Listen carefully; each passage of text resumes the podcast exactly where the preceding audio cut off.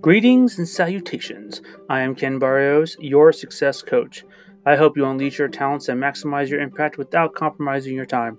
It is my pleasure to read The 16 Laws of Success by Napoleon Hill, written in 1928 and now public domain. My hope is that you will take from these small segments of reading the insight and wisdom of a philosophy that has over a hundred years of practical experimentation. With that said, let us begin.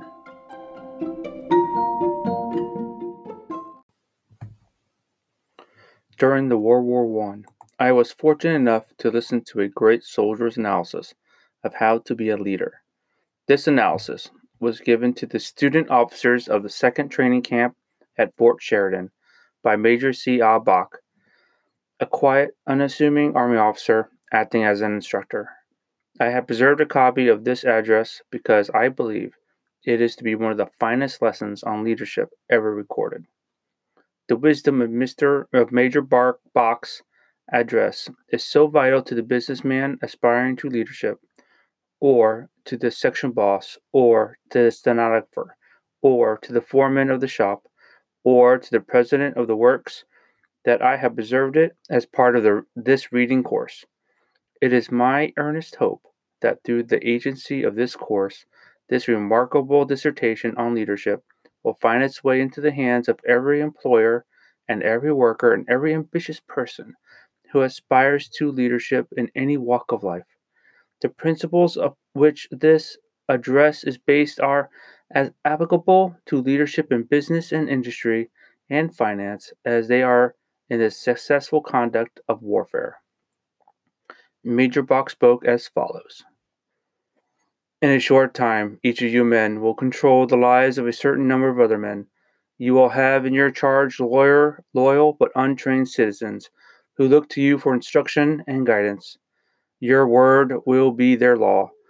Your most casual remark will be remembered. Your mannerisms will be aped. Your clothing, your carriage, your vocabulary, your manner of command will be imitated. When you join your organization, you will find there are a willing body of men who ask from you nothing more than the qualities that I will command their respect, their loyalty, and their obedience. They are perfectly regular, they are perfectly ready and eager to follow you as long as you can convince them that you have these qualities. When the time comes that they are satisfied you do not possess them, you might as well kiss yourself goodbye your usefulness in that organization is at an end. Noted how remarkably true this is in all manner of leadership. End note. From the standpoint of society, the world may be divided into leaders and followers. The professions have their leaders, the finance world has its leaders. In all this leadership, it is difficult, if not impossible, to separate from the element of pure leadership that a selfish element of a personal gain or advantage to the individual, without which any leadership would be would lose its value. It is in the military service only, where men freely sacrifice their lives for a faith, where men are willing to suffer and die for the right or the prevention of a wrong, that we can hope to realize leadership in its most exalted and disinterested sense. Therefore, when I say leadership, I mean military leadership. In a few days, the great mass of you men will receive commissions as officers. These commissions will not t- make you leaders, they will merely make you officers. They will place you in a position where you can become leaders if you possess the proper attributes. But you must make good, not so much with the men over you as with the men under you. Men must and will follow into battle officers who are not leaders. But the driving power behind these men is not enthusiasm, but discipline. They go with doubt and trembling that prompts the unspoken question, quote, what will he do next? Quote. Such men obey the letter of their orders, but no more. A devotion to their commander of exalted enthusiasm, which scorns personal risk, of self sacrifice to ensure his personal safety. They know nothing. Their legs carry them forward because their brain and their training tell them they must go. Their spirit does not go with them. Great results are not achieved by cold, passive, unresponsive soldiers. They don't go far, they don't go very far and they stop as soon as they can. Leadership not only demands but receives the willing, unhesitating, unfaltering obedience and loyalty of other men, and a devotion that will cause them, when the time comes, to follow their uncrowned king to hell and back again, if necessary. You will ask yourselves, quote, of just what, then, does leadership consist? What must I do to become a leader?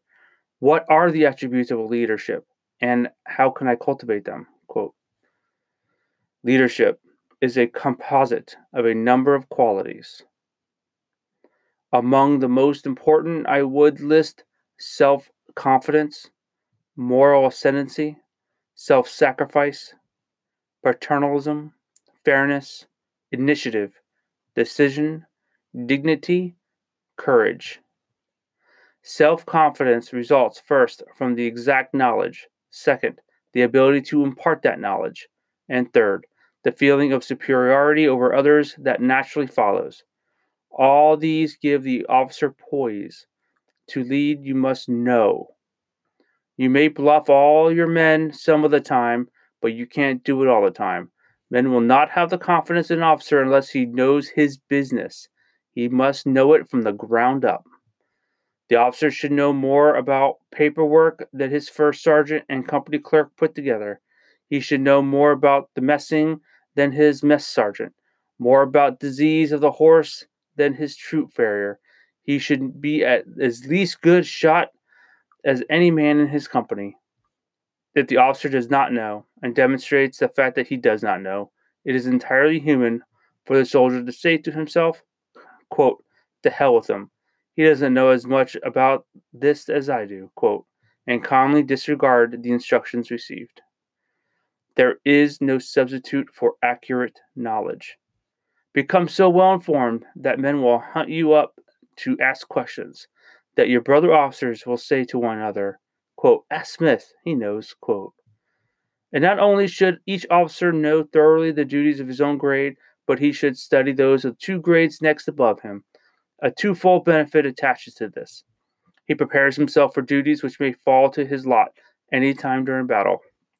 He further gains a broader viewpoint, which enables him to appreciate the necessity for the assurance of orders and join more intelligently in their execution.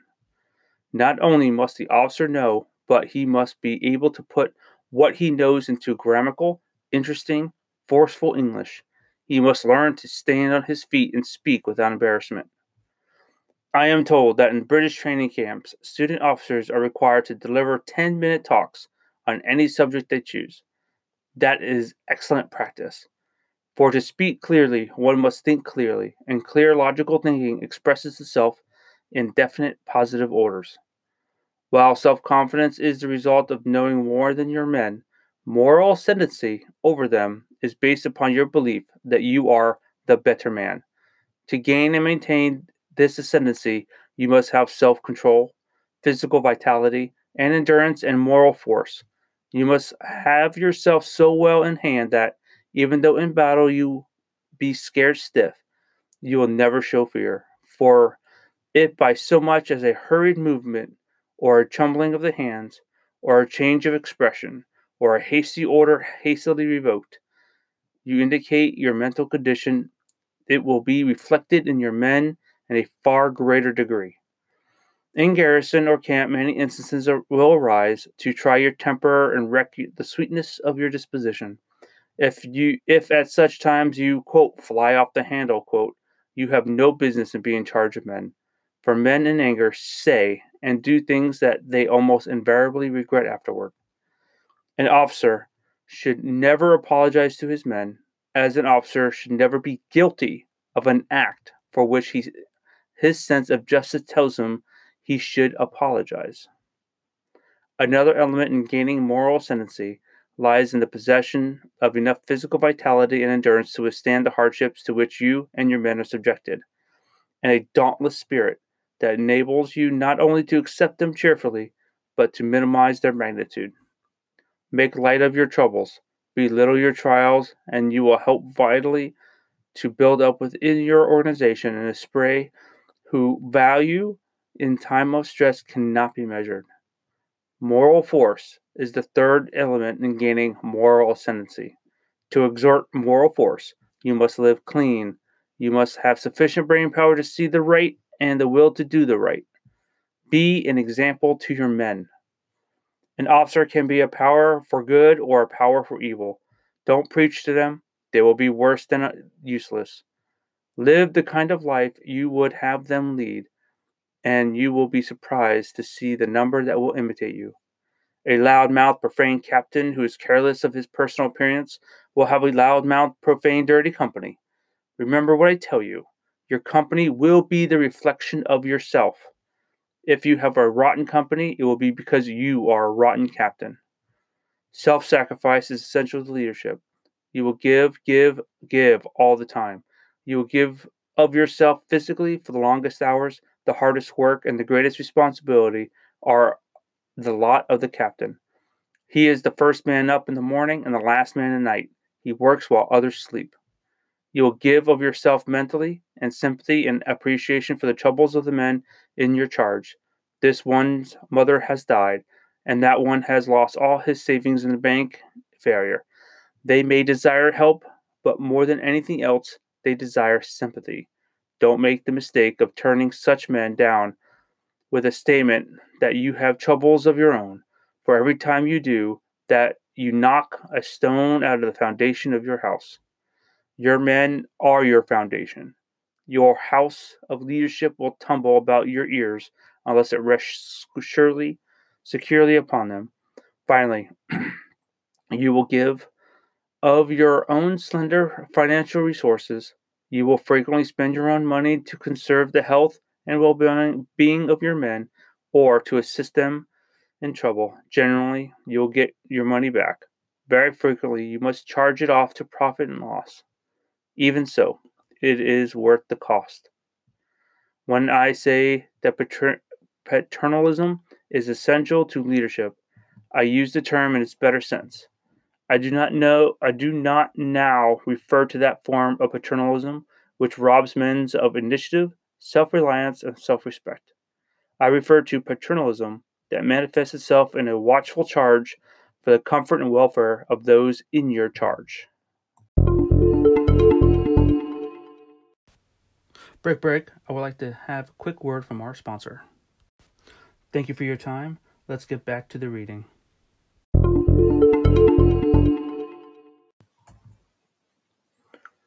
Soldiers are much like children. You must see that they have shelter, food, and clothing, the best that your utmost efforts can provide. You must see that they have food to eat before you think of your own, that they have each as good a bed as can be provided before you consider where you will sleep. You must be far more solicitous of their comfort than of your own. You must look after their health. You must conserve their strength by not demanding needless exertion or useless labor. And by doing all these things, you are breathing life into that would be otherwise a mere machine. You are creating a soul in your organization that will make the mass respond to you as though it were one man, and that is a spirit. And when your organization has the spirit, you will wake up some morning and discover that the tables have been turned that instead of your constantly looking out for them, they are they have, without even a hint from you, taken up the task of looking out for you. You will find that a detail is always there to see that you that your tent, if you have one, is promptly pitched, that the most and the cleanest bedding is brought to your tent, that some mysterious source two eggs have been added to your supper when no one else has any, that an extra man is helping your men Give your horse a super grooming, that your wishes are anticipated, that every man is, quote, Johnny on the spot, quote, and then you have arrived. You cannot treat all men alike. A punishment that would be dismissed by one man with a shrug of the shoulders is a mental anguish for another.